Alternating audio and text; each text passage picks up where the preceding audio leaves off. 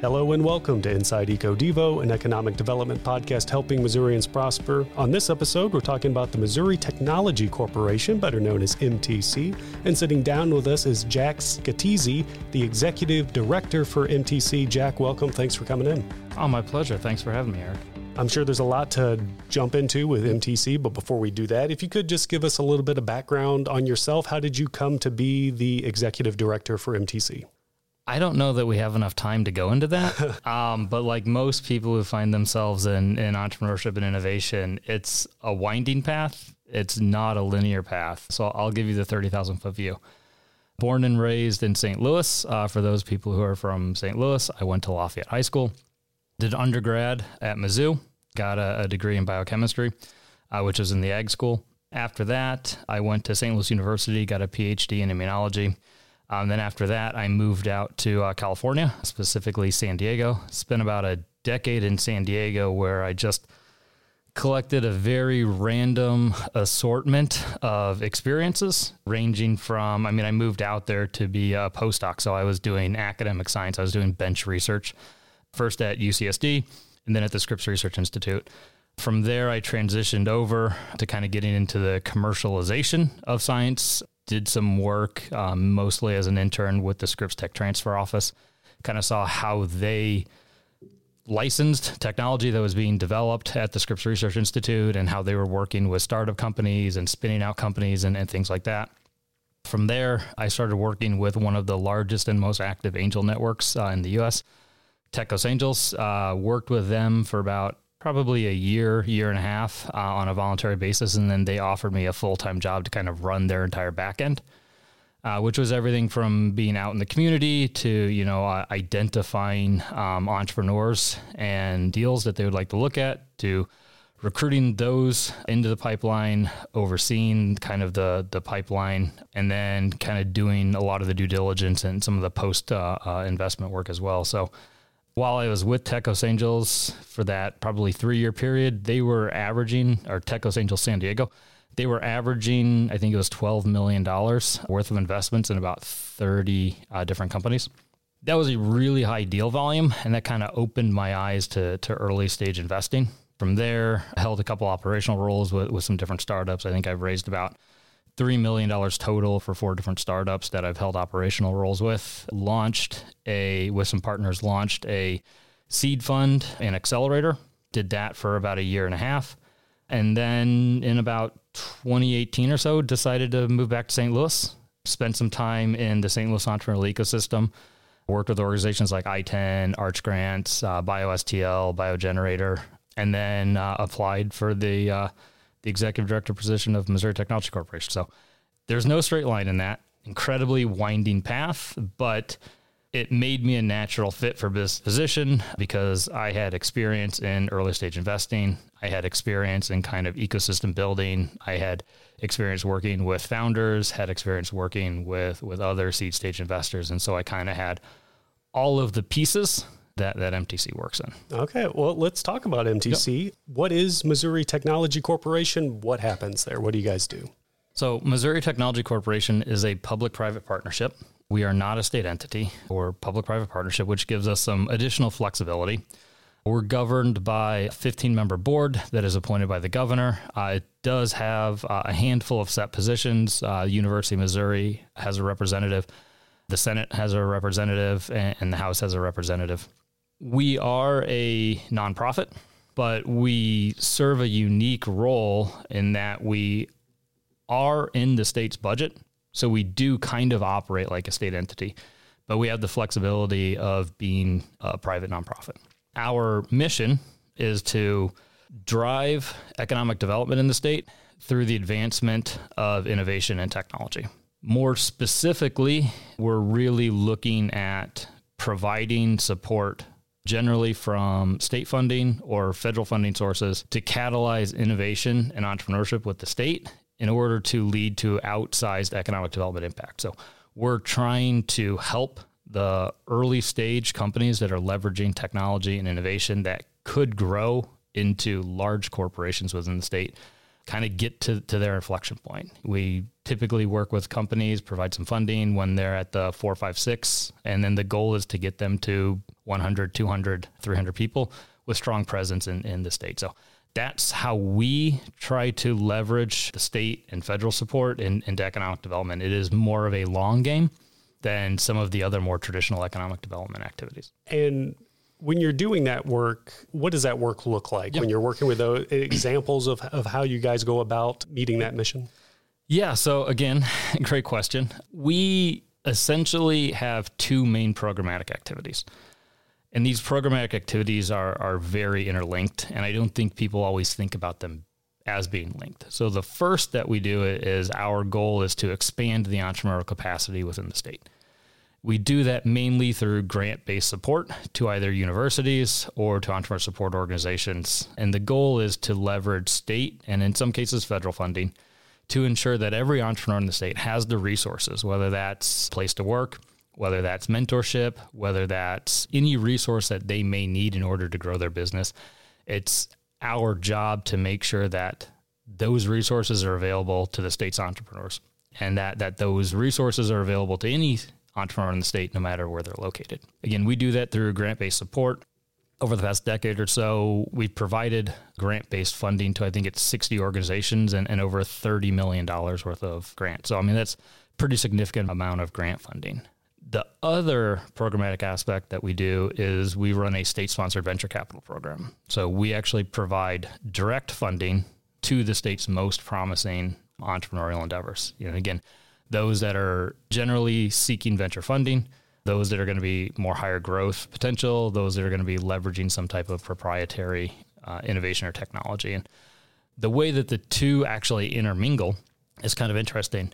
By expanding the state's entrepreneurial capacity, we then get better investment opportunities in the state. By getting better investment opportunities in the state, our state sponsored venture capital program will return higher returns. So we'll make more money off of our investments the money that we make off of our investments can then get recycled back into driving the expansion of entrepreneurial you know, ecosystem support. So we have a you know in our in our PowerPoint slides we have a kind of a cool like two boxes with arrows and showing that you know the more time we spend you know expanding entrepreneurial capacity, the better the investment opportunities we get, the better the investment opportunities we get, the more money we can eventually put back into to expanding entrepreneurial eco. Do you guys have or keep data on the kind of economic impact of all that that you were just explaining there? Yeah, so we do. It's easier to track the economic development impact on our state sponsored venture capital program. So for that, um, since about 2011, we've invested, I think it's nearly $47 million into over 145 Missouri based companies. And those companies have gone on to raise $1.3 billion in additional private capital. And I believe when I last looked for fiscal 22, those companies had created or were responsible for nearly a thousand jobs and had created nearly, I think it's about 200 to 300 new jobs just in fiscal 22. And when you start looking at that portfolio over about a three year process, you know, I mean, they're responsible for, you know, probably 3,000 jobs and, and creation of nearly a thousand new jobs. So a lot easier to measure economic development impact on the state sponsored venture capital side because there's 145 companies. We can clearly figure out how many jobs they have, what their wages are, what their revenues are, what, what, what their taxes paid to the state are. Little harder on our grant side because by design we provide funding to a lot of different types of organizations. And that those organizations are doing different types of programs which have different economic development impacts. So it's a little harder to come up with the clean numbers of exactly how many companies you know have been worked with or exactly what support ha- has gone to because a lot of times we're providing support to say you know missouri innovation center uh, in columbia. You know we're actually providing state support for that physical infrastructure. Well, that physical infrastructure probably houses 20 to 30 entrepreneurs in it that are running, you know, multiple companies. Some of them need wet lab space, some of them need, you know, more flexible office space. So it's harder to identify what is the economic development impact of the state ensuring a facility like Missouri Innovation Center is running at full capacity to a region like Central Missouri. Gotcha. Okay. And then people who who use these programs and your guys' services, mm-hmm. since you guys are similar to Missouri Partnership, uh, which is kind of a an arm, so mm-hmm. to speak, of DED, they're you know public private, very similar to you guys. they're actively, you know, seeking out projects with companies and stuff. Are you guys actively approaching individuals or businesses or are they coming to you? We don't do as much direct recruitment as Missouri Partnership does. And the reason for that is we strive to maintain an equal and competitive playing field for all of the state's entrepreneurs. So we more broadly market our programs and we work very closely with those entrepreneur support organizations and, and physical infrastructures that we've provided funding to through our grants to make sure their entrepreneurs are aware of our programs. But we've shied away from the direct recruitment because we do want our programs and our state and, and, and, access to our state and federal funding to be available and equally accessible to every entrepreneur in, in the state. So it's a little bit of a fine line how we do that. We, we usually prefer to work with our partner organizations and have them do the recruiting on our behalf. It also allows us to kind of go into some deeper training and deeper understanding with our partner organizations so that they can then look through their roster and identify who's probably the best fit. I don't know whether that answered your question. No, it, it, it, answers it uh, perfectly. And it kind of leads me to my next question. Us talking about the partners, since DED and yep. MTC are partners, can you talk about that partnership and then maybe how it kind of dovetails into that previous question? Yeah. So, and I think, you know, you mentioned Missouri Partnership, and I think this is when I first started as the executive director, as, as you can tell from my intro, I have no real experience in economic development. I had no real experience in, you know, public sector. So when I first started, our chairman was Jason Hall, who's got a long history with MTC and, and he now runs Greater STL in, in St. Louis. He told me something that has stuck with me this full time. And it's like really simple, but until someone points it out to you, it's not obvious. When you're looking whether it's on a local level, so either, you know, county or city level, or on a state level or on a national level, there's only three ways to create a new job. So the first is you can work with the businesses within your region and help them expand their capacity. And if they can expand their capacity, they can add more employees.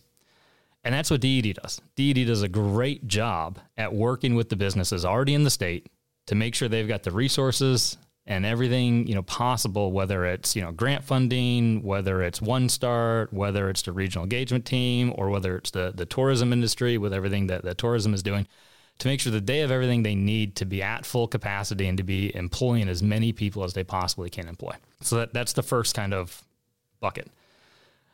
The second bucket is you recruit a new job and that usually involves going to a region outside of your region finding a business and recruiting them to your region. And that can either be moving the entire business, or that can be putting in a new division, or that can be putting in a new site, or, or something like that. And that's what Missouri Partnership does. And Missouri Partnership is very good at that. Their job is to recruit new businesses to Missouri. The third way to create a job is to actually create it from scratch, build a brand new company. And if you build a brand new company, well, then that's that that is a, a new job. And that's where MTC comes in. And so that's kind of how we work in partnership is if there are three ways to create a new job in the state of Missouri, all three of those organizations, DED, Missouri Partnership, and MTC, need to be working together. And we're not competing in any way, shape, or form because we're all going after job creation in, in, in a very different way. But it also allows us to kind of blend what we're doing together. MTC focuses more specifically on, you know, working with high growth potential companies, those that could in a three to five year period go from four or five, six employees to 30, 40, 50, you know, 100 employees. And, and that's kind of where we're focused on. It then leaves a little bit of a gap. And this is where we do a lot more work with DED on, well, what do we do for, you know, Main Street entrepreneurship? And, and a lot of the grant based support that we give is for general entrepreneurship within a region. And, you know, we take a rising tide lifts all boats approach. So if we can shore up general entrepreneurship in a region, well, then that's going to be beneficial to the high growth potential entrepreneurs in, in that region. And then as they float up, we can identify them and we can provide them additional financial support through our, our uh, state sponsored venture capital. So. And to kind of dive a little bit deeper into that, with that work that you're doing with DED, I'd imagine you're working closely with the regional engagement team because they're you know in those those regions. So if you could talk a little bit about that and maybe some of the other various teams within DED and how that work looks. Yeah, so I mean at the top, the director of economic development actually sits on our board. That that's one of the the named positions. So Maggie has a position on our board. So just through that, we have strong engagement with, with DED. You know, DED leadership sits on our board. DED leadership helps make strategic decisions. We also work very closely with Shad Berner and the federal initiatives team because through ARPA funding, we've been been given $95 million of federal capital to deploy through the, the state small business uh, credit initiative. So we work very closely with Shad and his team on being able to deploy that capital.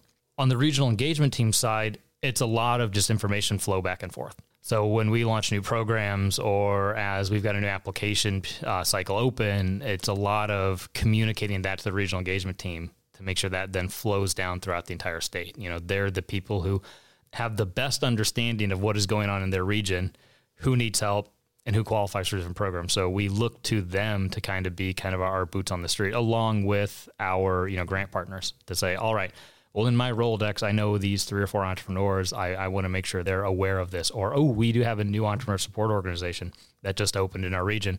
I need to make sure they're aware of this grant program. Or, hey, you know, we just launched a, a physical infrastructure grant. So we're looking to them to identify who has physical infrastructures that maybe aren't on our radar, that we haven't been providing funding to in the past, and, and make sure they're getting into our funnel. So that's how we use regional engagement team. And then same thing is when they're out and they identify someone that says, "Hey, I'm I'm looking to raise venture capital." They say, "Well, you know, do you realize the state has has a venture capital arm? You know, if not, you know, can can we introduce you to Missouri Technology Corporation?" So out of all that, you quoted some fiscal year 2022 numbers, but is there any like specific success stories that like really puts into perspective the work that MTC has done? Yeah, I mean, so one of the most you know highly visible success stories is Benson Hill out of St. Louis. You know, so as the story goes, about ten years ago, the founders and, and early management team of Benson Hill was trying to decide whether to create the company headquarters in St. Louis or in North Carolina. The CEO was from North Carolina, but the technology was from St. Louis, more specifically from the Danforth Center.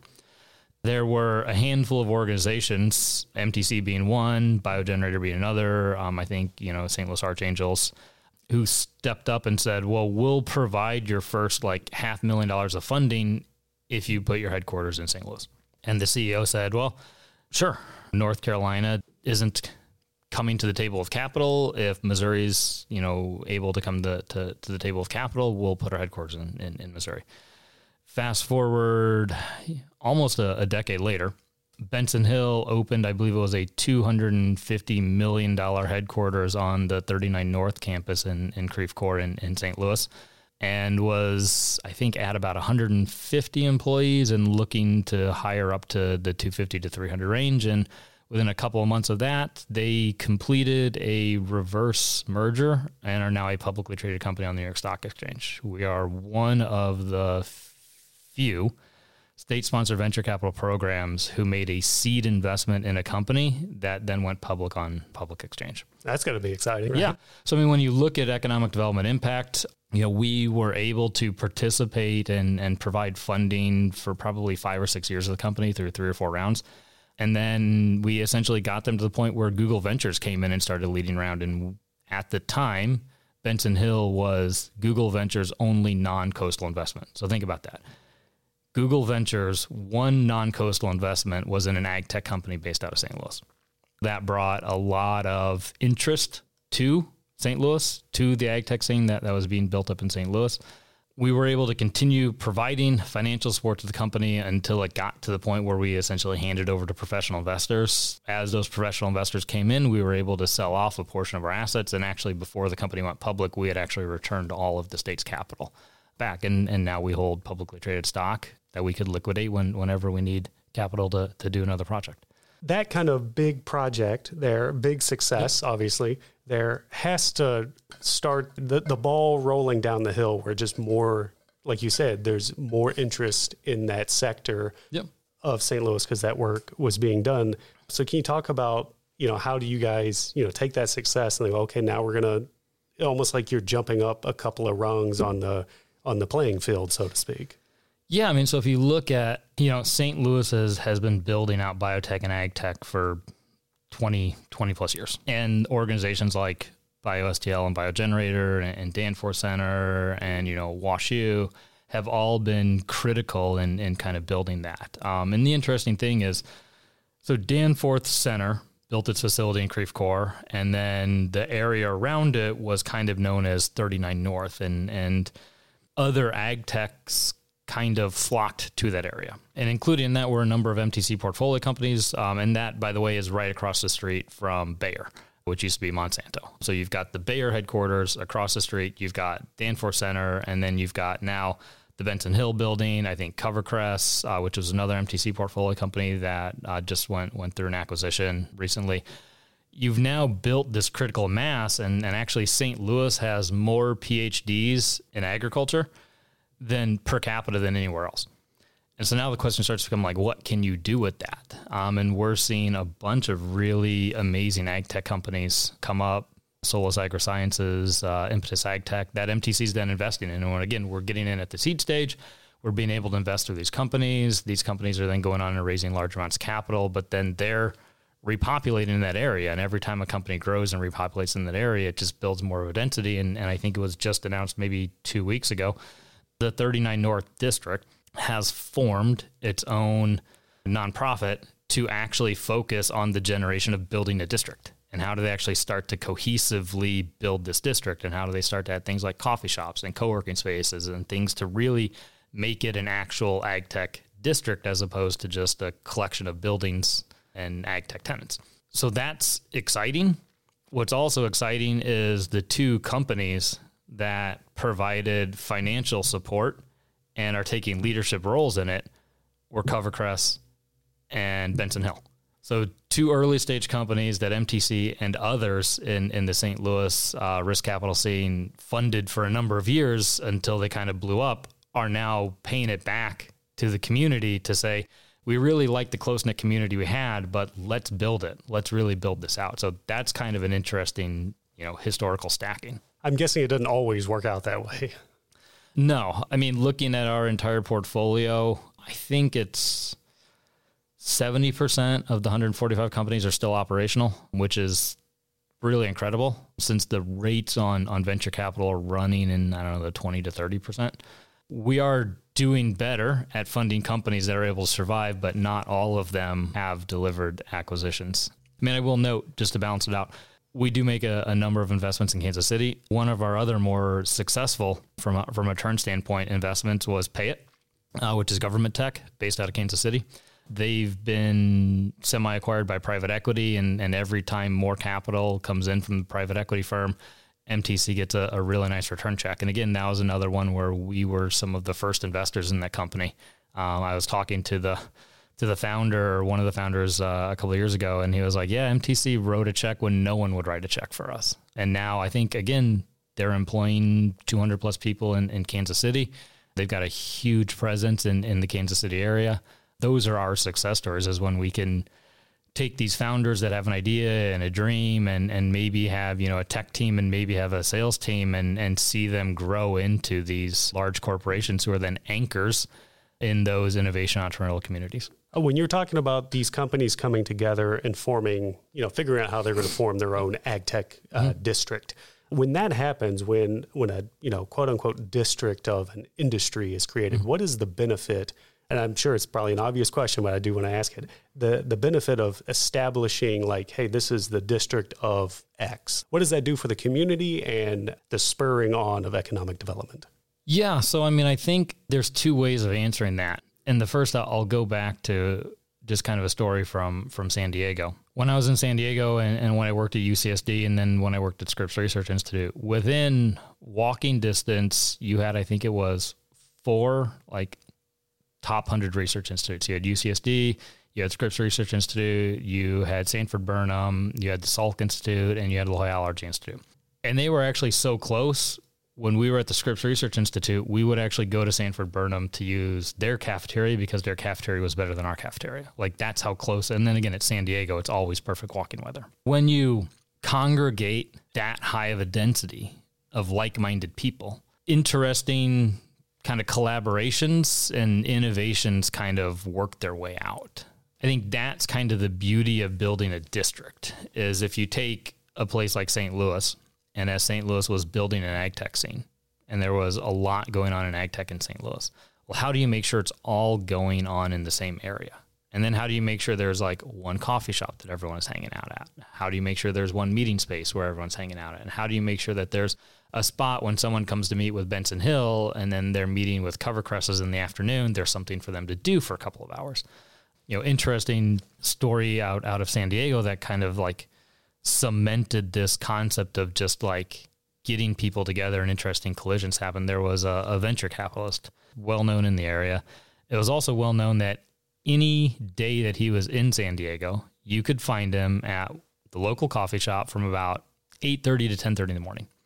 And he was willing to meet with anyone that walked in, didn't even need an appointment, just everyone all you had to do was email his admin and say, "Hey, is he in town?"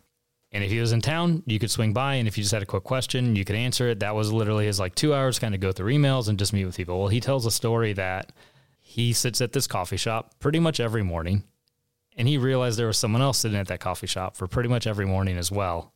And so then he started talking with him. Ends up it was a top scientist at Scripps. And to date, they've spun out at least two companies, and I think one went public.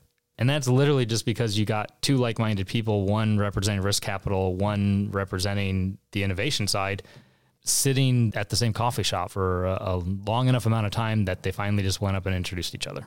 So the potential for you know these districts is that they're going to spin off other companies that are going to expand the industry that they're working in, but also bring in other businesses like a coffee shop or a yeah. restaurant or entertainment or, or what have you. It's like a hub of obviously they're not making a district in the thought of oh we're going to spur economic development in this community, but the offset positive thing yeah. of that is it happens. Yeah, and I'll add what you end up seeing is it's not always the spinoff it's that partnerships start to form, resources start to get shared. It's easier for people to find new jobs or move up or things like that if everyone's just kind of in an area and, and knows each other. I want to take a, a little bit of a step back because we've been talking about tech companies that mm-hmm. you guys have been working with and tech sectors and all that. What kind of tech companies are you guys typically working with? Is there a set requirement for a company to, to hit? Is it always tech? Is there some kind of outsiders? What, what's the playing field on that? Great question. No straightforward answer, but welcome to venture capital innovation. There's never a straightforward answer. So, what I'll say is the beauty of us being a state sponsored venture capital firm as opposed to a more traditional venture capital firm where we have limited partners and we've told those limited partners who gave us money that we're then pooling together and investing that we're going to generate a financial return for you. One of our key metrics, and, and this doesn't mean that we're not interested in financial return for the state, is economic development. Because we're interested in, in delivering economic development, we don't have to be as return focused. So if we're not as return focused, we can actually have a broader investment thesis than some of the more traditional venture capital firms. So we don't have to be all software or biotech or ag tech driven. So we actually highlight and are proud of the fact that we're sector and industry agnostic. So if you look across our portfolio, we have everything from we're in ZAF Energy and Acer Technologies, which is developing brand new battery technology, and they're based in Joplin. That is incredibly capital intensive, requires a lot of money, and venture capital kind of shies away from that. But state sponsored venture capital is able to participate in it because of the ability for it to create jobs in an area like Joplin. Uh, we're in a company, uh, ThermAvant, uh, out of Columbia Again, I can't tell you what they do because it's highly uh, top secret. They've got new technology that is used on satellites and it's used to cool satellites. That's about as far as I know, and that's about as far as I can go. But last I checked, they had probably 50, 60, moving towards a 100 highly paid engineers in Columbia, Missouri. And they were recruiting engineers from beyond just Mizzou's uh, engineering school and MoS&T's engineering school. They were actually recruiting engineers nationally to come to Columbia. Again, very hardware specific, not really in the wheelhouse of a lot of venture capitalists, but huge economic development gain. You know, a company that's growing that quickly, that's adding that many high paying jobs in, in a sector like, you know, engineering, that's incredible for the state. We have biotech companies, we have ag tech companies, we've got, you know, enterprise software companies, we've got consumer software companies, we've got like we have pretty much everything in our portfolio and we're actually proud that our portfolio contains everything because that means we're doing our job of trying to drive as much economic development and supporting as many high growth entrepreneurs as possible within the state. So, long answer is we're open to anyone that's high growth and is leveraging some type of proprietary uh, technology or innovation. Okay, gotcha. Something I've asked a couple of different guests on here, and just because it's related to economic development, it's the big talking point right now is the CHIPS Act and then mega sites. Yep. Where do you guys fall in, in helping in those initiatives? So the answer is not directly. So mega sites, you know, that's more traditional DED and Missouri partnership we're working with a smaller company that at some point in time may need a nice site. The Benson Hills, the CoverCresses, the you know PayIts, ThermAvants, Staff Energies of the world that when we invest in them, they're like a dozen people working out of an office building and in just a, a general commercial real estate area. And then at some point, they now need their own building. And you know, when we're making our first investment, they're usually three, four years away from from needing that. So I wouldn't say we're active in in site selection or, or, or, site management, but if we do our job properly, if we invest in enough companies, we should be producing a pipeline for the state of people that are moving from co-working or small office leases to the larger, you know, full tenant TI build out type type of spaces. On the CHIPS Act, MTC doesn't like to apply for federal funding because we would just then be distributing that funding to the people who probably should have applied for it themselves. And so then that makes us a weird middleman, which makes us not really attractive to receive the funding. And it's just better for the the people or the organizations that want the CHIPS funding to, to work directly with the government on that. So we play more of a support role. We provide letters of support. We can use our grant funding to serve as uh, matching funds if anyone is using that CHIPS funding to develop new technologies and spin out companies, we can use our state sponsored venture capital program to provide seed capital. So we play more of a support role in CHIPS. That being said, in the fiscal 23 budget, we were awarded $15 million for an advanced manufacturing grant program. Through that, we awarded, I think it was just under $10 million to the API Innovation Center in St. Louis. Uh, they're developing new technology to develop the active pharmaceutical ingredients, which are critical to the development of drugs. And right now, most of those are made offshore um, in China. And so they're trying to develop pathways and, and processes to scale up some critical APIs for some cancer drugs and things like that that we need to make sure we have the ability to, to develop those uh, onshore. And then we also, I think, awarded uh, about $5 million to Jordan Valley Innovation Center uh, at Missouri State to build out their semiconductor node. And so they're doing a lot of work with flexible semiconductors and, and they're developing kind of a node to help spur innovation within the semiconductor and flexible semiconductor space. Would it be safe to say, and correct me if yeah. I'm wrong here. MTC helping tech business of any kind get started. And then once they want to expand, it's like, okay, we got them started, regional engagement, help them expand. Yes. I mean, I think when you look at where we play in lifestyles, and so if, if we take a step back and if we look at our state sponsored venture capital program, so right now there are three sub programs in it. We've got Tech Launch, which is investments up to $100,000 and usually targeting pre seed investments. We've got our seed capital fund, which is up to $500,000, generally targeting seed stage. And then we've got our venture capital fund or program, which funds up to $2 million for later stage growth investments. So Yes, if a company comes to us at the pre-seed stage where they've you know got the idea, they maybe have a minimally viable product, they've maybe done some piloting, some beta testing, they've got some people using it. You know, we could invest up to you know hundred thousand dollars into say a, a, half a million dollar round, and, and so they would re, you know need to find another three to four hundred thousand dollars of, of external private investors. And then the state actually uses that. We use that as the validation that this is an attractive investment opportunity. So if someone comes in, uses our, our tech launch, $100,000 to get beyond MVP, to get into a commercial product, starts doing some scaling, and then needs to start to build a sales team, needs to start build out more on the tech side. We have our, our seed program, which is up to half a million dollar investment. And those would those investments are generally in rounds that are from about two to five million dollars. So I think, yeah, at about that point in time, the companies should be engaging with the regional engagement team. And a lot of times those are the introductions we're making. You know, when they come to us and say, hey, your venture capital is great, but we need help hiring. Okay, well, have you heard of Missouri One Start?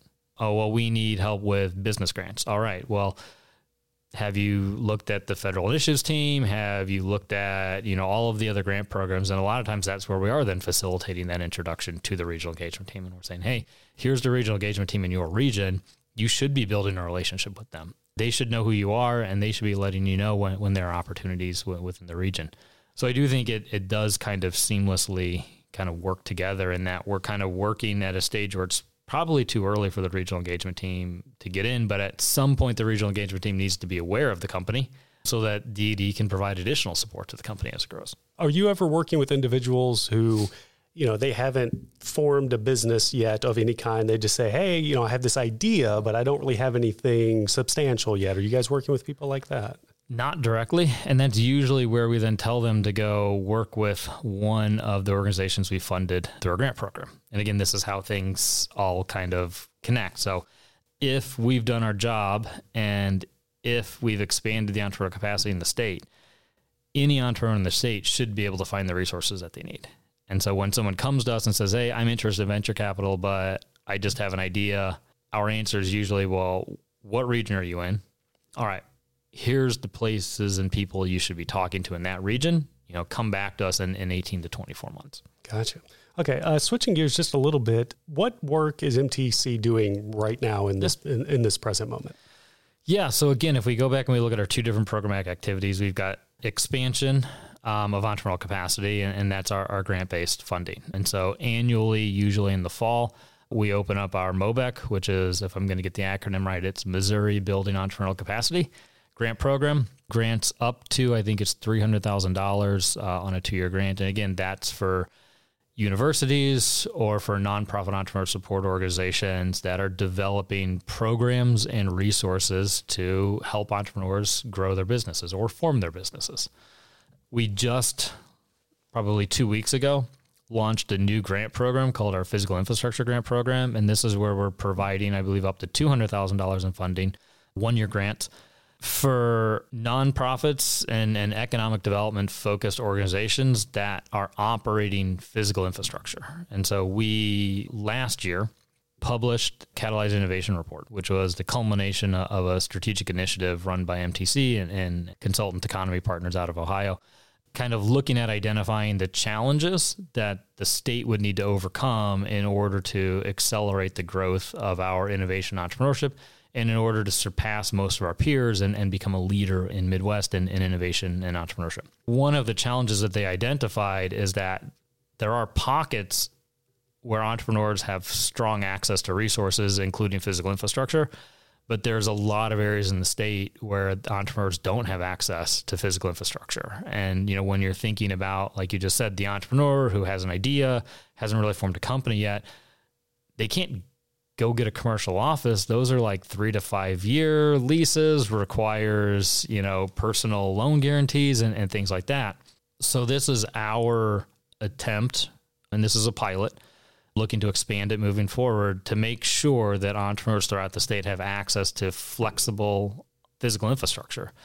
That could be anything from co-working space. That could just be access to high-speed internet. It could be, you know, access to meeting rooms. It could be, you know, private office space. But we want to make sure that there's an infrastructure throughout the state where any entrepreneur who has an idea that is tired of trying to build it out of their garage or out of their spare bedroom has access to, to the physical infrastructure required to, to grow their business. So that's one of our new programs. So those right now are our two main programs uh, on the entrepreneurial capacity side. And then on the state sponsored venture capital side, as I, I mentioned earlier, we've received $95 million from the federal government to provide financial support to small businesses.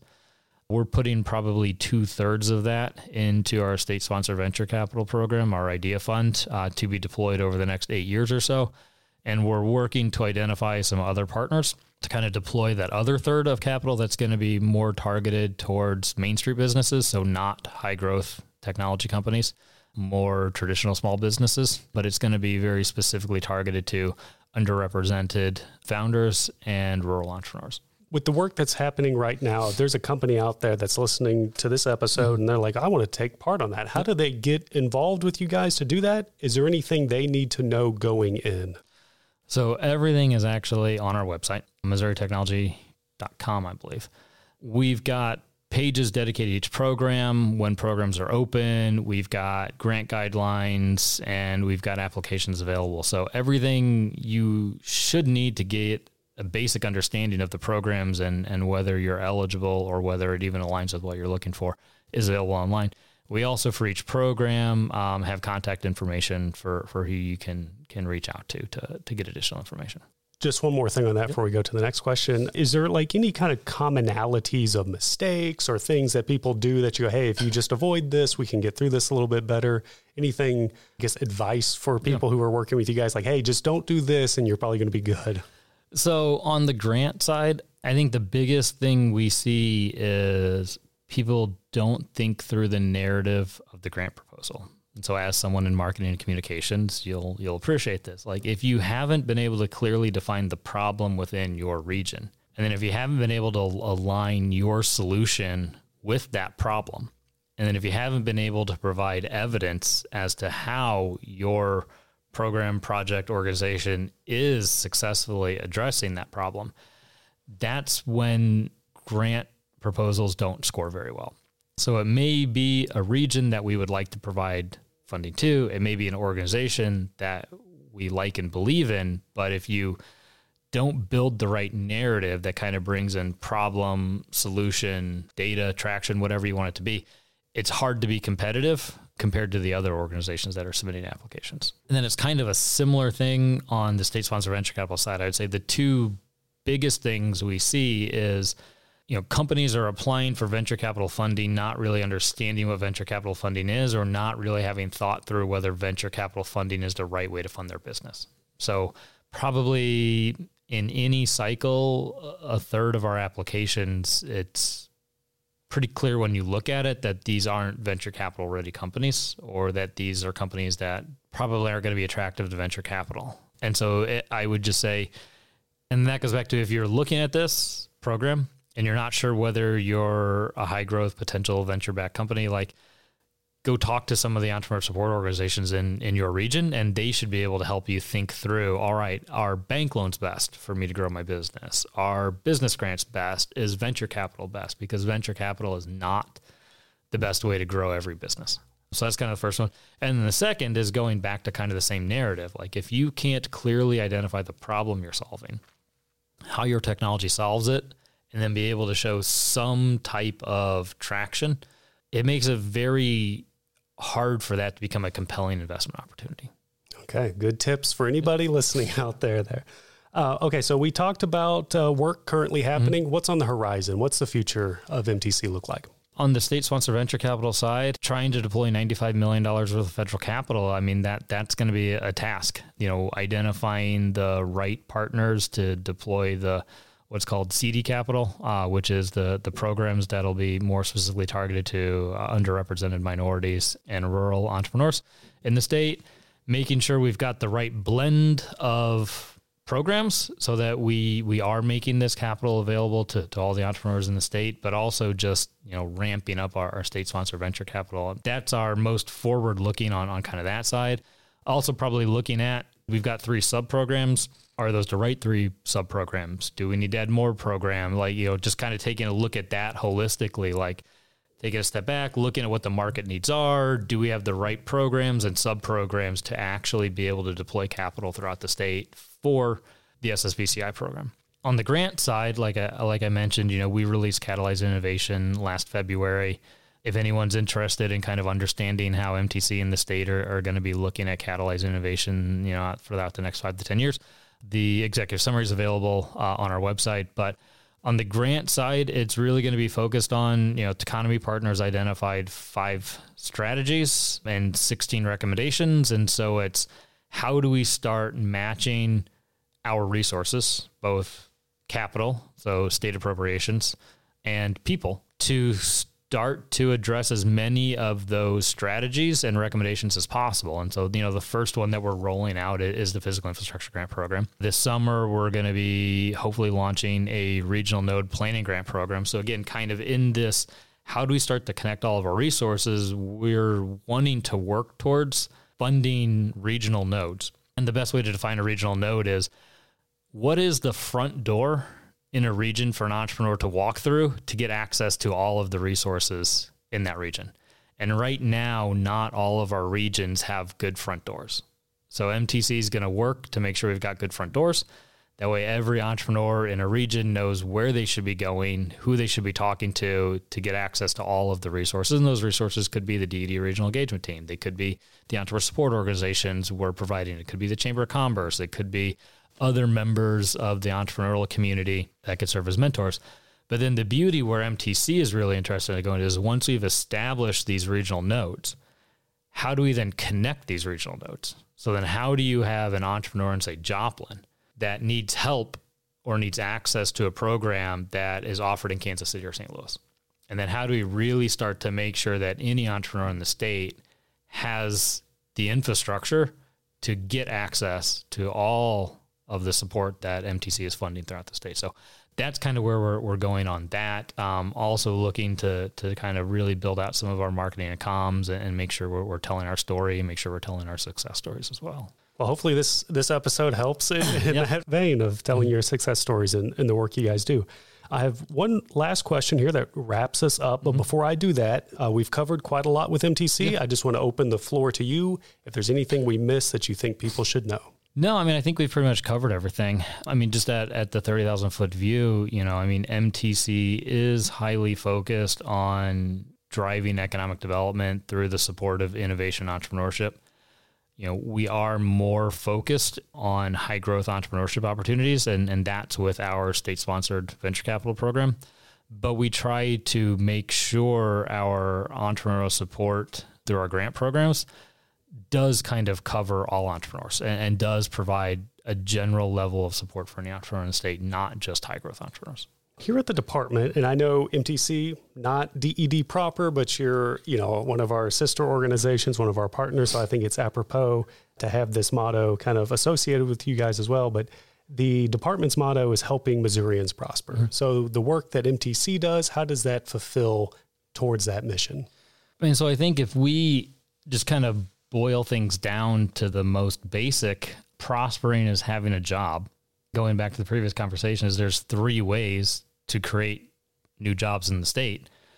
You know, DED is working on ensuring companies currently in the state have maximized their operational capacity so that they can be offering as many jobs as possible you know, Missouri Partnership is recruiting new jobs to the state, and, and then MTC's job is to make sure there's a new batch of, of companies, you know, constantly being created. And I think, I think as Mo SourceLink kind of has been tracking new job growth creation in the state over the past three or five years, and it's something crazy like 80% of the new jobs in the state over the past five years have been from startups and, and startups are defined i think as new companies less than three years old that have below a certain number of employees.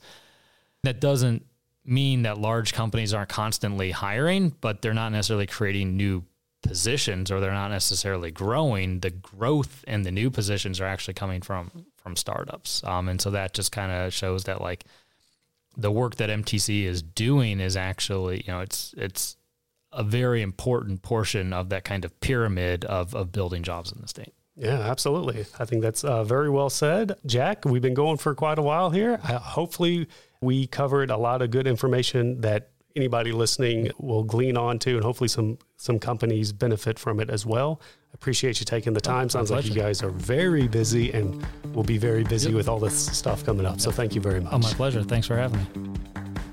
Thank you for listening to this episode of Inside Eco Devo. We have great episodes coming your way every two weeks, so be sure to subscribe. Also, we want to hear from you, our listeners. Tell us what economic development topics you want to hear more about. This helps us fulfill our motto of helping Missourians prosper by bringing content to our listeners that they want to hear. Leave a comment on an episode or send an email to ded.communications at ded.mo.gov and stay tuned for more Inside EcoDevo.